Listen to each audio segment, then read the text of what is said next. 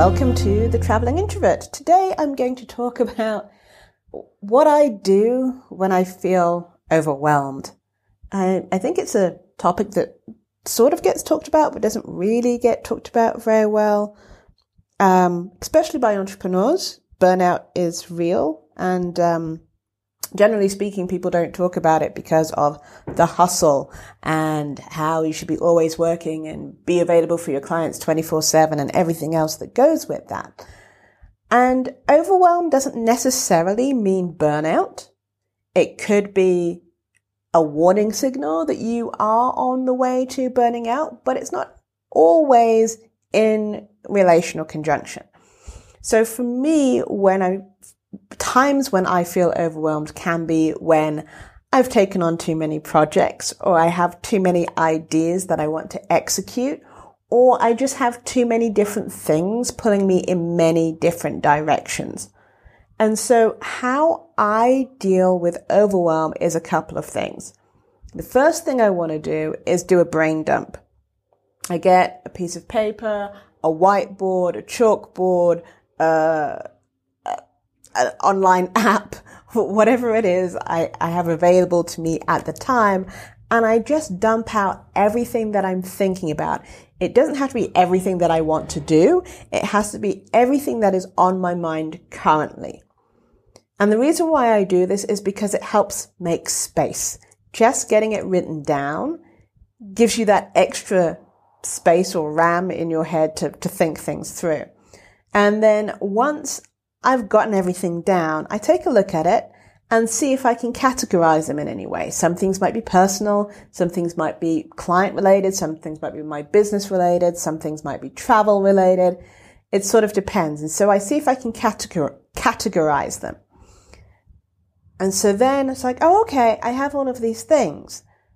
And then I take a look at them again and I'm like, okay, so which of these are urgent?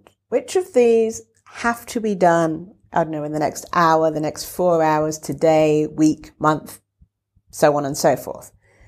And so those that have to be done today, I take them and I schedule them in my calendar. So I have time blocked out.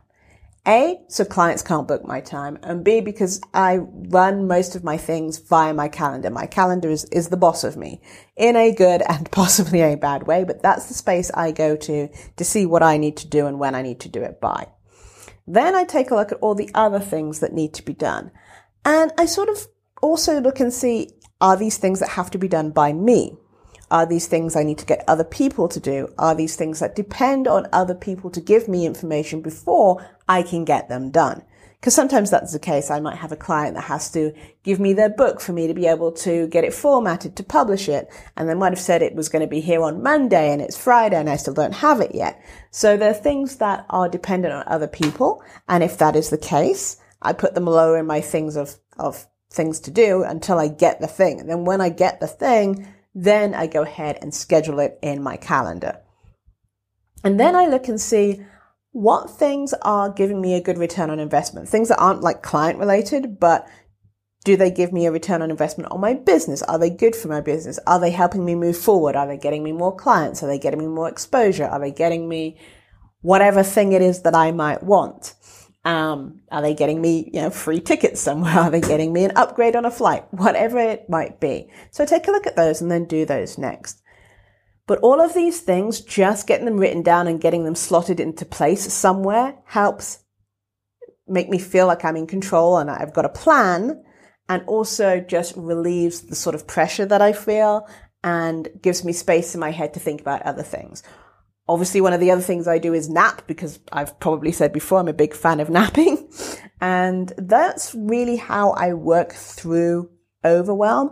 Sometimes I talk it out. I will message, I have accountability buddies or people that I speak to and say, Hey, if I do this, this and this, does it make sense?